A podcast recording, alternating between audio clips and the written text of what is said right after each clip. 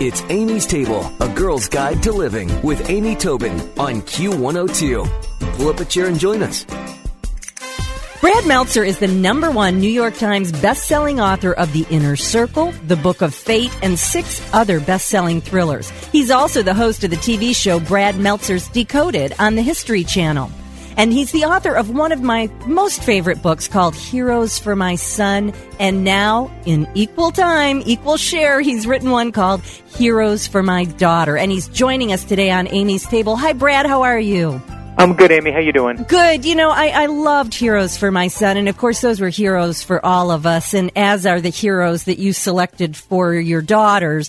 But tell me a little bit about the criteria for the people and the lives and the stories you chose to be role models, if you will, for your yeah, daughters. You know, and uh, that's exactly right. Six years ago, on the night my daughter was born, my heart just doubled in size, and I said, I'm going to write a book that lasts her whole life and fill it with heroes that could teach her how to be a, a great woman. And I started by looking at heroes like Sally Ride. And people know Sally Ride as America's first female astronaut in space, but the question to me was why her?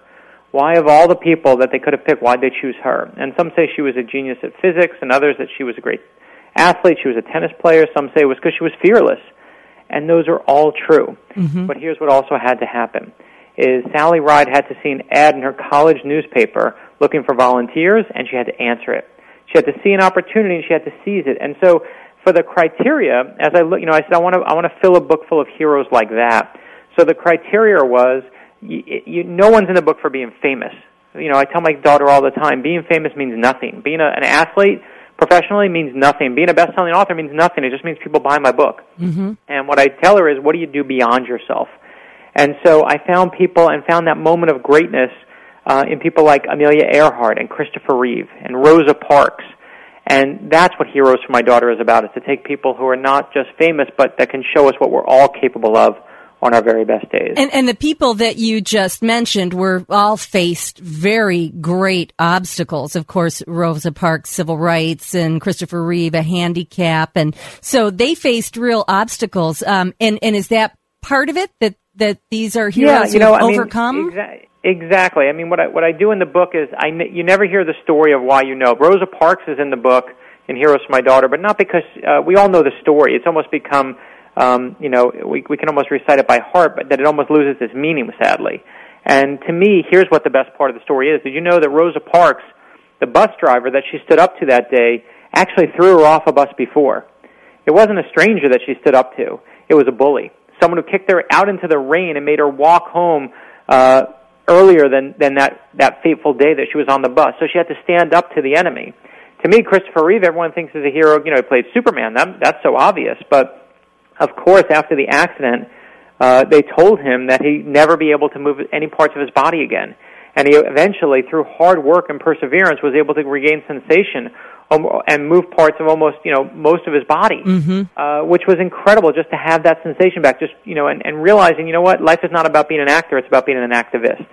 And so it was it was working beyond themselves and overcoming those obstacles to me that makes them a hero, not because of their fame and not because they were they were well known. And and Christopher Reeve really was somebody who just he talk about Superman being Superman after his accident. Well, what I like is you've named adults so far, but you've got this wonderful story about Alex Scott, and she's yeah no, and I listen. I love that there are famous people in the book, but there are people you've never heard of. Yeah, and there are heroes you've never heard of. Alex Scott is a little girl who, when she was less than a year old, was diagnosed with cancer, and that was the only life she knew: chemotherapy and surgery in hospitals.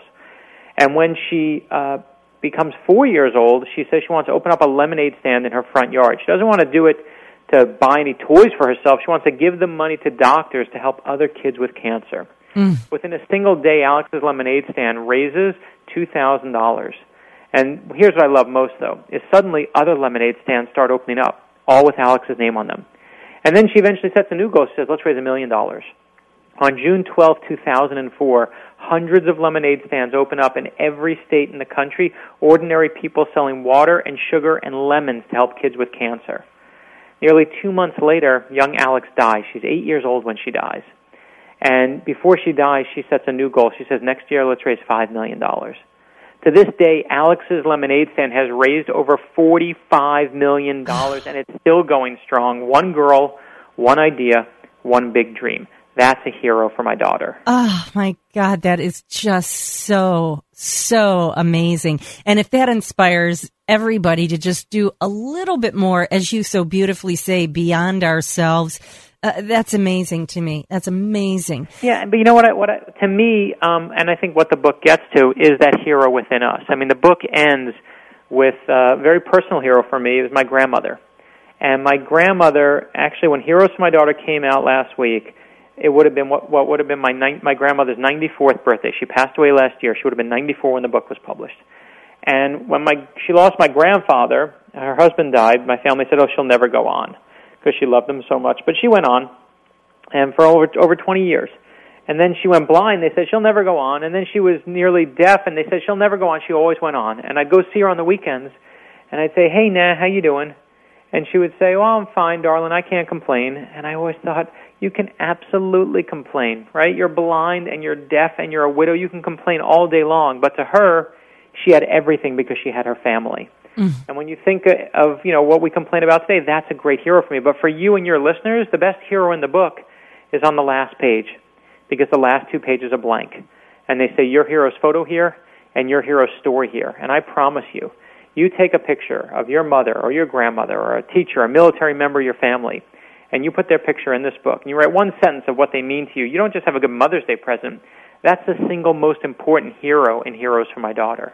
Oh, I love that. And you know, it's especially important to spend some time with your kids, daughter, son, you name it, to talk about your personal heroes and why, so they understand. Yeah, no, no. And, and, and the thing that I love is, you know, I have some people who buy for their young kids, and then I had uh, the national columnist Ask Amy, who took over for Ann Landers, said that Heroes for My Son was the best present she saw for graduating college seniors and high school kids. Oh, and yes. then I have people who share with their 30-year-old, 40-year-old kids who are having new babies. I mean, it, what I love is, and it's not because I wrote a book for all ages, it's that these heroes apply to all of us. Mm-hmm. We all can learn something. I have a pastor who said, even if you don't have kids, buy this book for inspiration in your own life. And it's it's because these stories, and you know, as I was writing it, I was finding inspiration. It wasn't just for my daughter; it was for me that I was going. You know, there's a story in there.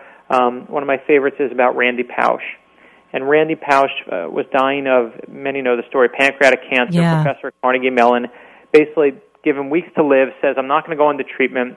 And he gives this last lecture telling you how to achieve your childhood dreams. It goes viral, goes on Oprah Winfrey, goes on the talk shows, and millions of people hear the message. But the story that's in the book was given to me by Jeff Zaslow. Jeff Zaslow co-wrote the last lecture with Randy Pausch, the book. And he was a friend of mine. He actually passed away a couple months ago. And before he died, I said to Jeff, I'd love a story almost no one knows.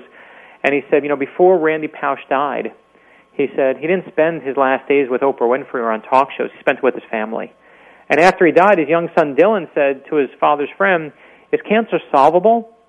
And his father's friend said, no, there's no cure for the pancreatic cancer that killed your father.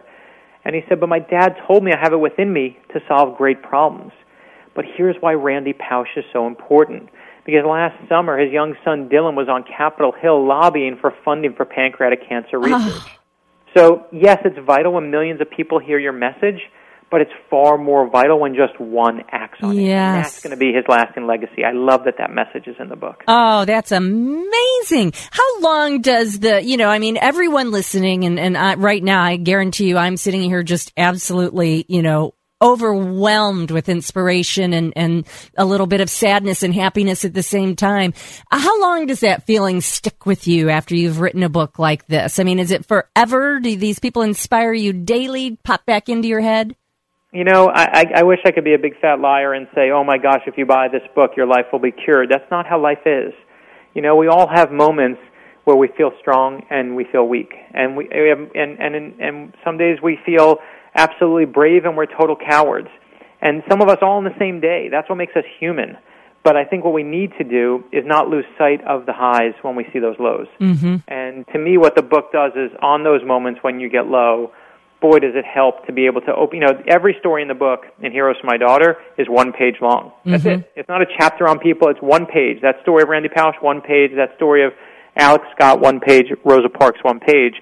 And to me, you open up to any page, you read just a couple paragraphs and boy do you get inspired and you know what we all need a little inspiration in our lives well amazing to talk to you as always brad and and just a wonderful book and and so glad that you keep being so prolific no i appreciate it i'll put all of your information on amystable.com but where can we send people for more information about you and the book heroes for my daughter Sure, they can go, uh, for me, they can go to bradmeltzer.com. We're on Facebook and Twitter, of course. And you can go to Amazon or Barnes & Noble or any bookstore, uh, IndieBound, to find the book.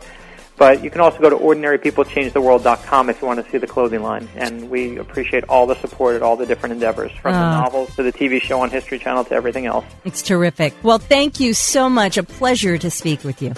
Thanks, Amy. Stick around for another helping from Amy's Table on Q102. Q! It's Amy's Table with Amy Tallman. Yeah. Q102.